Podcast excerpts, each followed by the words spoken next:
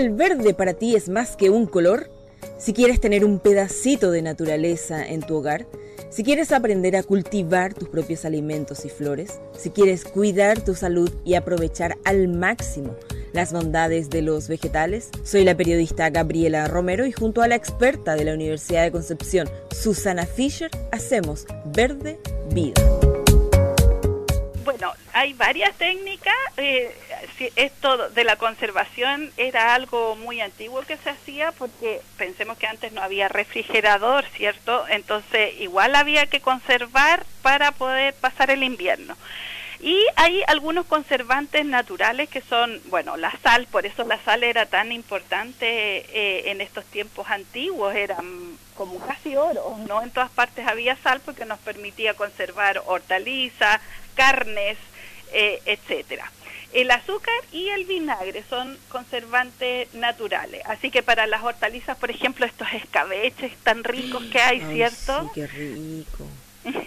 a más vinagre se puede hacer de uva, de manzana, de arándano, eh, como son procesos de fermentación, uno puede innovar también en esto del uso de los vinagres. Uy, dijiste escabeche y algo que yo suelo hacer, no, no, no con tanta frecuencia así, eh, el escabeche de berenjena. Uy, después con unas tostaditas.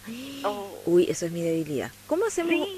Te, prometo, es, como terrible. Y, y eso, las berenjenas, yo sé, no son no es de las hortalizas que más le gusta a la gente. Oye, pero yo tengo una fascinación por, la, por las berenjenas. Susana, ¿cómo conservamos, eh, por ejemplo, hoy día está como muy de moda eh, las frutas y verduras deshidratadas?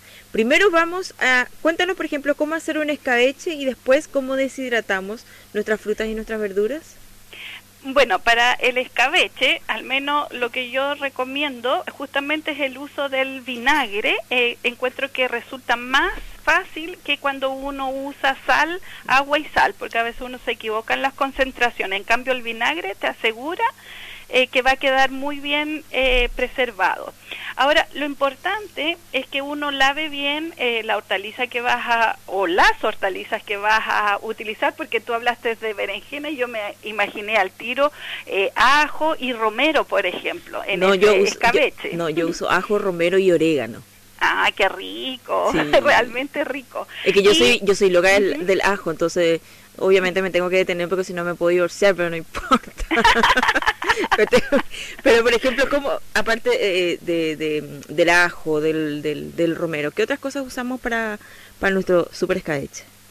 Bueno, tú, lo importante es que tú, según nuestro gusto, tú vas haciendo tus escabeches, pero que tú uses el vinagre, ¿cierto? Y vas colocando tus hortalizas eh, picadas, no, no enteras, porque de ese modo el vinagre puede penetrar a todos los tejidos y eh, poner el vinagre hasta arriba, de modo que en el fondo, de hecho, eh, lo ideal sería que eh, estuviera casi que cuando tú lo tapas cae un poco de vinagre, porque de ese modo tú mm, te aseguras de que no tengas aire y, y, mm, de eso es lo que hay que cuidar, que no tengas burbujas de aire en su interior, porque quedando aire, eh, empiezan ahí, podrían entrar algunos hongos o algunas bacterias. Y eso echa a perder mi escabeche, ¿no? Y eso lo echa a perder eh, justamente. O por ejemplo, en el caso del repollo, que tú puedes hacer chucrut, que también es muy bueno porque...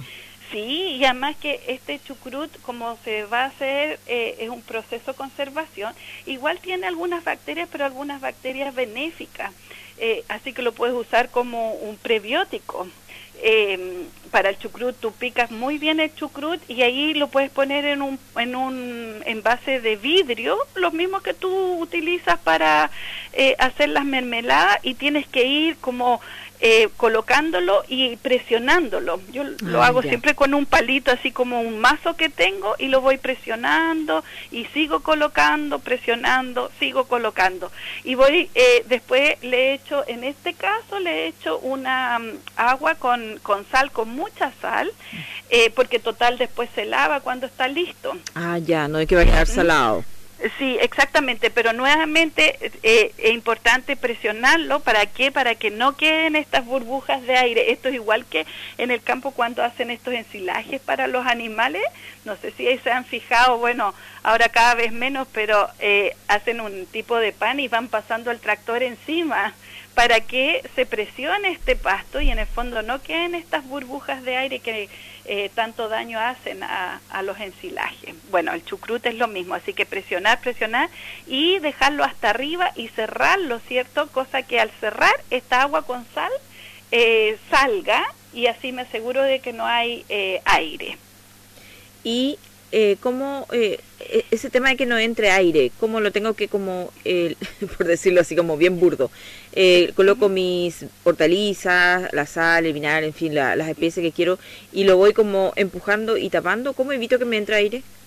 Sí, de, de, partida tienes que tú ir como justamente empujando, ordenándolo un poco, porque eh, eh, cuando tú vas echando tus trocitos igual van quedando burbujitas, entonces lo tienes que mover y después al final, eh, al menos como lo hago yo para asegurarme, es que yo lo dejo hasta arriba, arriba, lo que es el vinagre o esta solución de agua con sal, entonces cuando tapo siempre se me derrama un poco ya, o sea, tan arriba lo dejo que cuando en el fondo lo tapo, después se me, eh, eh, la tapa justo alcanza eh, el borde. Y esa es una buena manera de, de, poder asegurarse. O lo otro que también podrían hacer es dejar con vinagre y después la última capa le agregan aceite. Entonces el aceite es una capa impermeable que también impide que entre aire. Perfecto. Ese es el proceso para... Eh, ¿Y cómo deshidrato? Eh, les cuento al tiro, pero antes igual comentarle que hay, yo les hablo de estos preservantes naturales, pero también tenemos conservantes artificiales. Ah, eso. Sí. ¿Cuánto me dura un escabeche así con todo lo que eh, acabamos de hablar, que es un proceso absolutamente natural? sí, espera, buen punto, antes ya la deshidratación. ¿Cuánto eh, es el proceso que tiene que estar ese escabeche guardado y de una vez que ya eh, se, se produce, digamos, el proceso de el escabeche, ¿cuánto me dura? Sí, mm, si tú lo guardas en el refrigerador te va a durar más, ¿cierto? Por eh, un efecto de temperatura, pero pensemos que lo vamos a guardar a temperatura ambiente en un lugar que esté eh, oscuro. Siempre acuérdense mermelada, jarabe, eh, escabeches en lugares oscuros para evitar la oxidación. ¿Y con estas temperaturas también eso es recomendable, Susana? Bueno, eh, si, si no te queda otra, tienes que hacerlo nomás, pero guárdalo en el lugar más frío que tengas dentro la, de, la, de la casa eh, y oscuro, ¿cierto? Porque el refrigerador nosotros también podemos guardar, pero no grandes cantidades, y nuestro refrigerador lo estamos usando constantemente. Así que, por ejemplo, una pieza que esté... Eh, bien retirada, podría ser un buen lugar, o a lo mejor se podría colocar dentro de Plumavit también, de contenedores de Plumavit, porque ahí aislamos de las temperaturas. ¿Y cuánto nos dura? Si lo hacemos bien, no, no dejamos aire, ¿cierto? Nos puede durar cuatro meses, bastante bien. Ah, bastante tiempo. ¿Mm? Sí, de hecho el chucrut eh, bueno, y el escabeche también, te pueden durar medio semestre, fácilmente. Mira. Ahora, si usas además conservantes artificiales, porque eh, tenemos, bueno, de varios tipos, pero eh, aquellos que son agentes antimicrobianos y que además impiden que el moho crezca, como por ejemplo el benzoato, el sorbi los sorbitos, te pueden ayudar a que esto aún dure más. Y nosotros tenemos acceso, yo eh, aquí en Chillán he visto varios lugares donde venden estos tipos de conservantes artificiales, así que eh, es algo que es accesible. Perfecto. Oye, y ahora sí, ¿cómo deshidratamos? Ya, para la deshidratación, lo mejor también nuevamente eh, hay como eh, puntos claves, que es, mientras más rápido se deshidrate, mejor. que no llegue luz a donde yo estoy deshidratando, porque siempre la luz te va a hacer un efecto de eh, oxidación. Entonces, ojalá en un, lugar oscuro o si tú lo estás haciendo, yo he visto muchas veces que en los techos, como acá en Chillán hace tanto calor, en los techos colocan una malla y sobre estos techos eh, deshidratan, que puede ser, pero colóquenle sobre esto una malla de sombra para que eh, no llegue la luz directo. Y lo importante es que haya una ventilación ¿cierto?, de aire en este sector, de modo que la deshidratación sea rápida. Eh, mientras más rápido, menos café se te coloca lo que estás deshidratando, porque el color café significa oxidación. Ya, y por ejemplo, ah, por ejemplo está muy, está muy, tenemos ahora en todas partes las frutillas. ¿Cómo deshidrato, por ejemplo, una frutilla así como rapidito, un paso a paso? Ya, tú tienes que lavar primero la frutilla, le, le dejas solamente eh, la unidad, eh, ¿cierto?, que tú quieres deshidratar y córtala en trozos, en, en trozos aproximadamente de un centímetro o medio centímetro, así como lonjitas, eso es lo mejor, que tú lo cortes y lo colocas sobre una malla eh, que tenga ventilación, ¿cierto? Y por eso hablo de malla, no podría ser, por ejemplo, una tabla o a veces he visto que usan la bandeja eh, con la que... La bandeja de horno, por ejemplo. Exacto, la bandeja de horno, pero esa no tiene orificio, entonces lo mejor es hacerse una malla eh, que uno que tenga orificios de modo que el, el, aire entre de arriba hacia abajo, ¿cierto? O, de abajo hacia arriba, depende de donde yo tenga la corriente de aire y de los lados. Entonces tú las dejas, eh, ocupa bastante espacio porque tienes que colocar estas, eh, eh, le llamo yo estas lonjitas, ¿cierto? Individuales, no puedes estar montándolas una sobre otra, las pones individuales en esta reja y la colocas y la expones a este viento, ¿cierto? Y a este calor para que se deshidrate. Después lo ideal es que tú lo vayas dando vuelta también. O sea que eso ayuda a que sea más rápido. ¿Y de este tiempo cuánto estamos hablando, Susana? Acá en Chillán, con nuestros calores que tenemos, nosotros podremos deshidratar si tenemos estas condiciones que yo les decía de, de calor, ¿cierto? Y de, eh, y de viento o aire, llamemos de un aire que pase forzado, porque puedes ponerle un ventilador a lo mejor también. Eh, y con sombra tú puedes deshidratar estas mismas frutillas, eh, en dos días ya las tienes deshidratadas. Ah, es rapidito. Sí, no, sí es rápido. Por eso la clave es hacer estas lonjitas delgadas de medio centímetro para que tú y tú la vayas dando vuelta y se te deshidrata mucho más rápido. Susana, ¿y cuánto tiempo me dura una fruta deshidratada? Realmente en este caso te dura bastante si está muy bien deshidratada. ¿Y, cómo sé si está muy bien deshidratada? Eh, pues, que, que, cuando tú la toques no esté blanda, ah, es decir, que, que cruja. Ese es el mejor eh, signo de que, que tú sientas que cruje, la tomas y cruje, que la puedas romper, que se te rompa al apretarla, quiere decir que quedó muy bien deshidratada. Yo me acuerdo, mi abuelita siempre hacía manzanas deshidratadas en el sur y eh, ella lo guardaba en, unas bolsas de género y pasábamos todo el año comiendo estos orejones famosos, orejones de manzana, de pera, que son tan ricos. ¡Oh, qué interesante! Susana, ¿y el también y las mermeladas? ¿Cómo? Las mermeladas, me encantan. No sé, a mí también. Y sobre todo ahora mermelada de frutilla, de frambuesas, arándanos. Eh, ¿Cuál, ¿Cómo hago una mermelada? Primero que, bueno, ojalá que ahora está tan satanizada la pobre azúcar, eh, saludable y eh, ¿Cuánto tiempo también me dura una em, mermelada que hago yo en mi casa versus obviamente todo el proceso químico que tienen las que compramos en supermercado? ¿Cómo hago rapidito unas buenas mermeladas y cómo las guardo para que me dure más tiempo?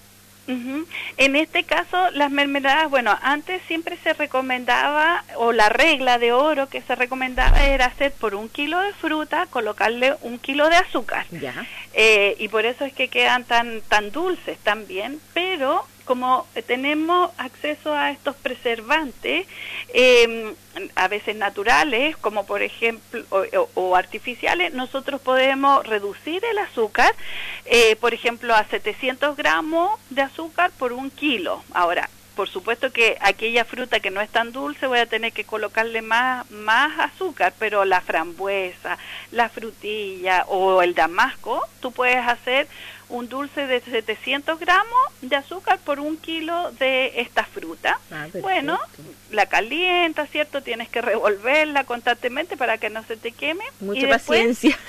mucha paciencia, más encima en el verano que hace tanto calor, y tienes que tener tus frascos de vidrio, idealmente eh, esterilizado, o por lo menos eh, lo tienes que haber lavado y haberle echado agua hirviendo también a la tapa, de modo que en el fondo esté lo más limpio posible, sin bacterias, eh, no puedo llegar y utilizar un frasco que encontré por ahí y echarle directo la mermelada, sino que limpienlo con eh, primero agua normal y después le van echando agua hirviendo hasta arriba junto con la tapa.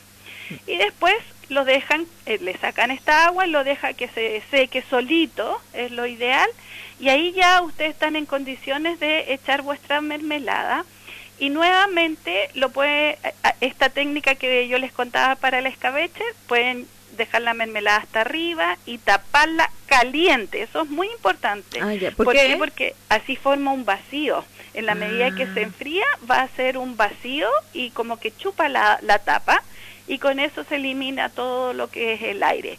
Otra técnica es que ustedes llenen, ¿cierto? Eh, con, con lo que estimen casi hasta arriba, sellan con la tapa y de eh, siempre con la mermelada caliente y después de envuelta este envase de modo que la tapa quede abajo y arriba y, y, lo que queda arriba queda sin aire porque eh, eh, se nosotros lo envasamos al revés. No sé si me logro explicar. No sí perfecto. Me dio hambre el escabeche, las mermeladas, la fruta deshidratada. ¡Uy, qué rico! Ay, me encantó. Em, Lo que yo les quería decir es que cuando hagan, si ustedes utilizan estos eh, conservantes artificiales, hay muchos que son buenos, el ácido ascórbico, el ácido benzoico o por ejemplo la vitamina E que también se utiliza como antioxidante, cuando lo compren pregunten siempre qué, cuáles son las proporciones que deben utilizar, porque ah, eh, eh, uno por la cantidad de fruta y azúcar utiliza, no sé, un 1%, un 0,1%, entonces siempre pregunten las recomendaciones, no es llegar y echar una cucharada, ah, como yo no les puedo decir aquí una receta así oficial, porque hay varios tipos de conservantes artificiales, yo por ejemplo uso el sorbato de potasio, eh, ¿Y en qué medida lo usas? El, sorbato de potasio siempre lo utilizo en no más de un 5% del total que estoy haciendo. Ah, ya, bien poquito, ¿eh? Sí, no, sí, es muy poquitito, pero realmente ayuda mucho. Ah, ya, perfecto. Una alternativa sostenible, un hobby apasionante e incluso una terapia para tu salud mental. Somos Verde Vida, el podcast ecológico de la discusión.